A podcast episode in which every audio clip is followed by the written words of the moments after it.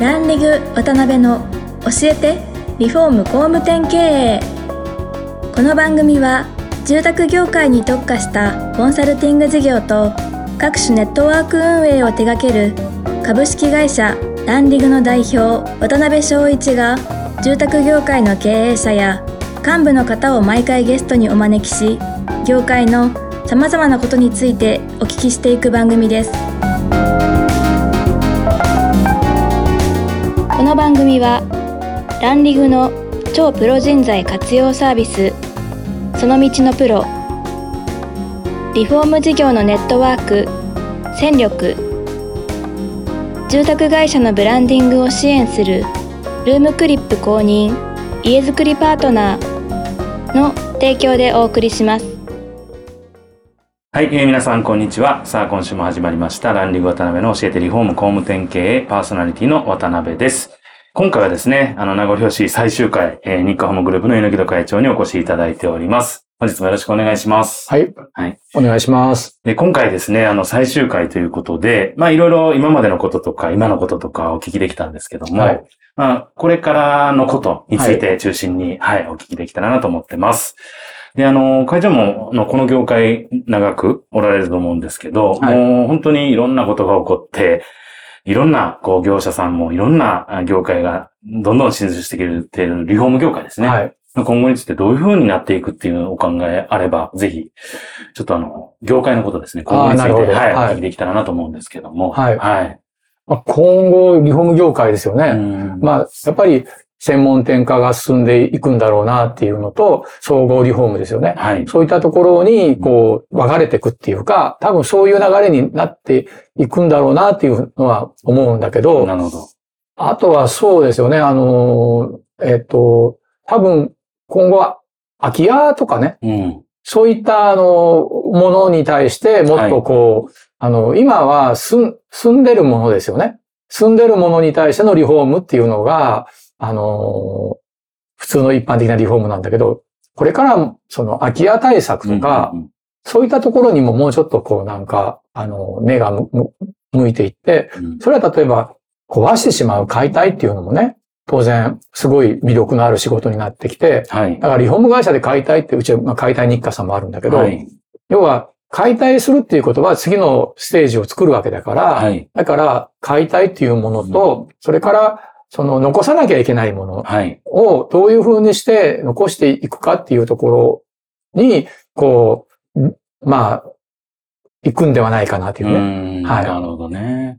そういう意味でいくと、あれですか、ニコムさんとしてもその空き家みたいなところに関してはかなり注目されて、うん。今後も事業を作っていかれる感じになるんですか？そうですねうん。だから今までだと住んでる方からの依頼があったのがリフォーム会社だけど、うん。例えば不動産でもそうなんだけど、はい。買い取って再販する、うんして売るとかね。その空き家対策ですよね。はい。で、多分僕は勝手に思ってるんだけど、はい多分国がそのうち今の、あの、税、税の方法を変えてくるんじゃないかな。うん例えば空き家だったら、はいえー税率が低いよと。はいで、サラチンすると税率が高くなるよっていうのは、うんそれはもうぼちぼち多分変わってきて、あの、治、治安も悪くなってしまうもんで、空き家が増えると。確かに確かだに。から、使ってない空き家に対しては、うん多分、あの、課税がかかってくるようになると思うんですよ。なるほど、なるほど。で、そうすると、そういったものが世世の中にいっぱい出てくるようになるから、うんそれやっぱ解体しなきゃいけないから、解体事業というのと、うんあとは、あの、使ってないものでも、あの、壊すばっかじゃなくて、はいそれを利用していくっていうね。うん。例えばそれは、まあ、今、あの、地域でいろいろやってますよね。はい。例えば大阪の方だと、うんなんか古くなったうちを40件ぐらいこう綺麗に直してリフォームして、そこに外国人が今、うん。あの、旅行客が来たりとか、はい。そういうところのビジネスっていうのも、リフォーム会社でやれる仕事なんですよね。確かに。だから、そういう切り口になってくる。利用されてないものを利用していくっていうね。ねあの、死んでるものを生かしていくっていうね。ん。そういうものが多分増えてくるんではないかな。なるほどね。うん。ありがとうございます。はい。で、まあそういうこう流れの中で、日課ホームグループとして、うん。今後どんなチャレンジをしていかれたいとか、うん今後何年後にこんな感じにしてたいな、みたいなビジョンの部分とか、うん。そういうのあればぜひお聞かせいただいてもよろしいそうですね。あの、はいまあ、あの、売り上げで言ったら、はい。今500、グループで500億ぐらいだけど、うん。やっぱり、まあ、売り上げって言ったらの話なんだけど、はい。早く1000億ぐらいにしたいなっていうのがあるのと。あとは、その、やっぱり、あの、今も人が育ててるんだけど、ここれをもっと、こうね、まあ別に加速しなくてもいいけど、うん。もっとたくさん人が育ててくれて、あの、自分で考えて、自分でこう、決断して、うん。で自分でこう、いろんなことやっていける人をもっと増やしていきたいなっていうのが、やっぱり一番根っこにあるのと、あとはさっき言ったような、その、例えば行政で困ってたりとか、はい。民間で困ってたりとか、うん。そういう困ってるところにビジネスのチャンスがあると思うから、そこをこう、あの、村おこしとかね、町おこしみたいな、そういったことを、あの、やっていきたいなと。で、今、現に、あの、ウッドザインパークっていうところがね、はいそれに近いことをやってて、で、それは、あの、まあ、旗目で見るとバーベキューとかグランピングしかやってないように思うんだけど、はいそうじゃなくて、うん今、例えば古いうちのゲストハウスに今直し始めたりとなか。それから結構そういうことをやっていくと、うん市町村からうん。結構いろんな話が来るんですよ。あ、来るんですね。もう、あのーもうやりきれないぐらい話は来ますよ。ええで、それを今は、えっと、何ですかね、その、ウッドラインパークの事業体として、うんそれを、えー運営していってっていうところまでやってるけど、そうじゃなくて、その直す専門のね、うんそういうチームを作って、なるほど。で、それを、まあ、要はリフォームで請け負うみたいな感じですよね。うんなるほど、なるほど。うん。で、それは行政からも、あの、一緒になってやってたり、うんまあ、その、個人的にそれ、それを、えービジネスとしてやってったりとかね。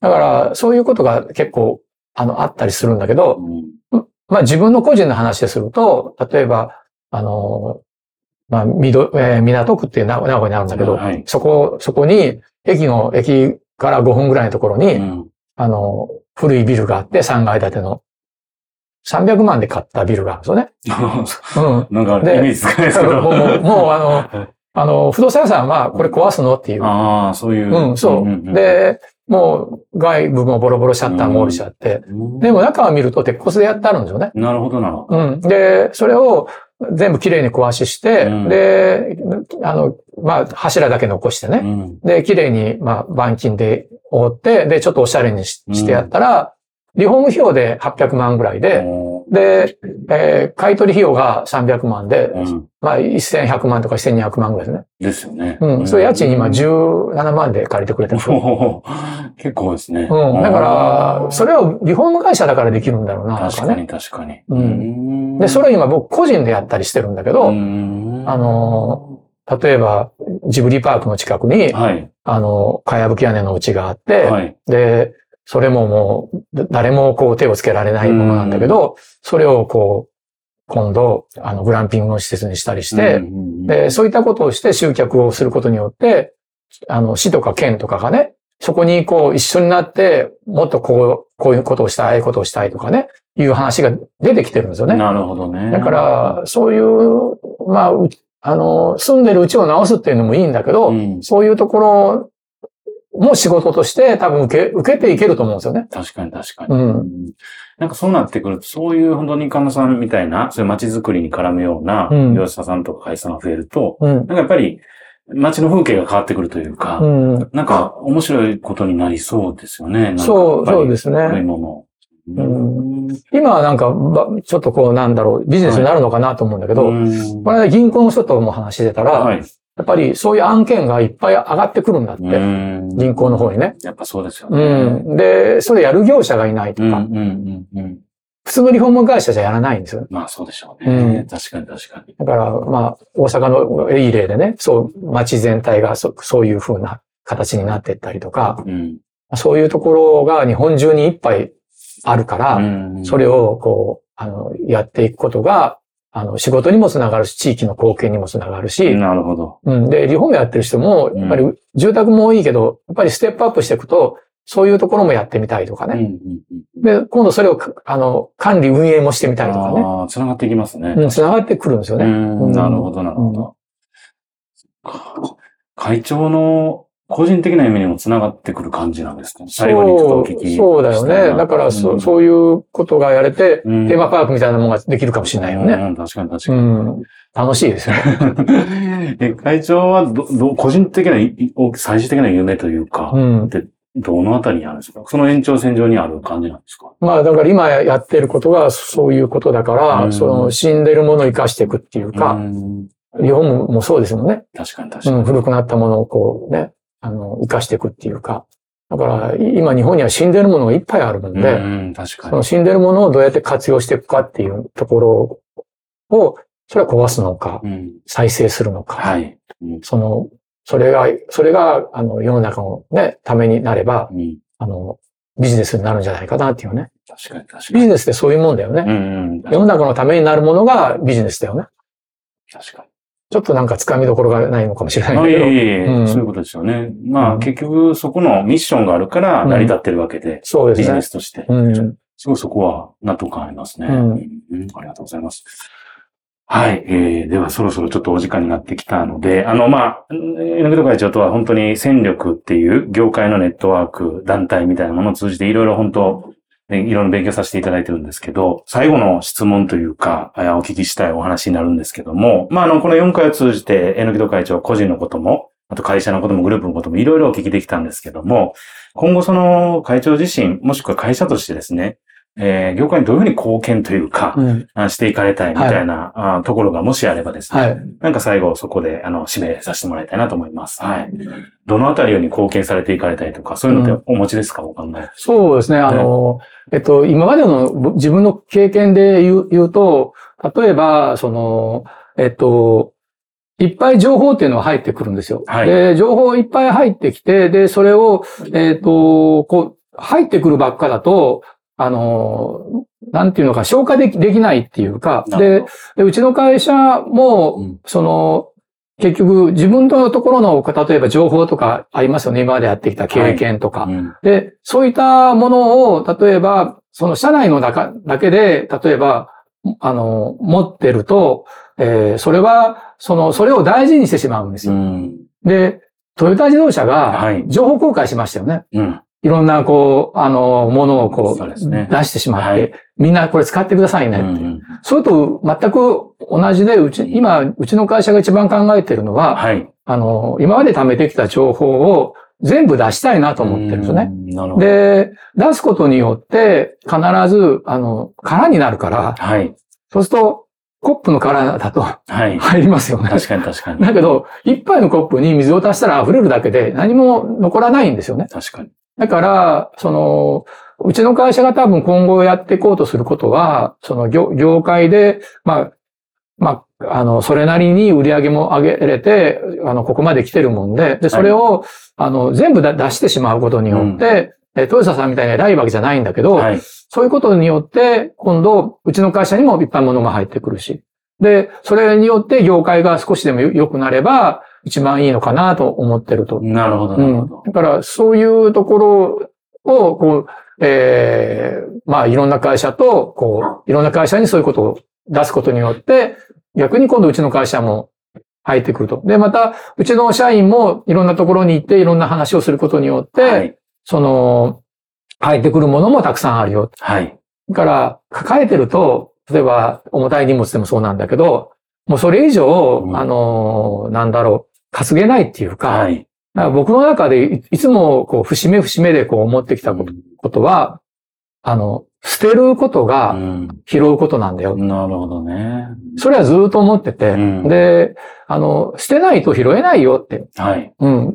何でもかんでも抱えたら、もううん潰れちゃうじゃんね。確かに確かに。うん、もう重たくて。うん。だから、それを今後うちの会社は、あの、まあ、それが業界のためになるんであれば、うんそういうことをやっていきたいなと。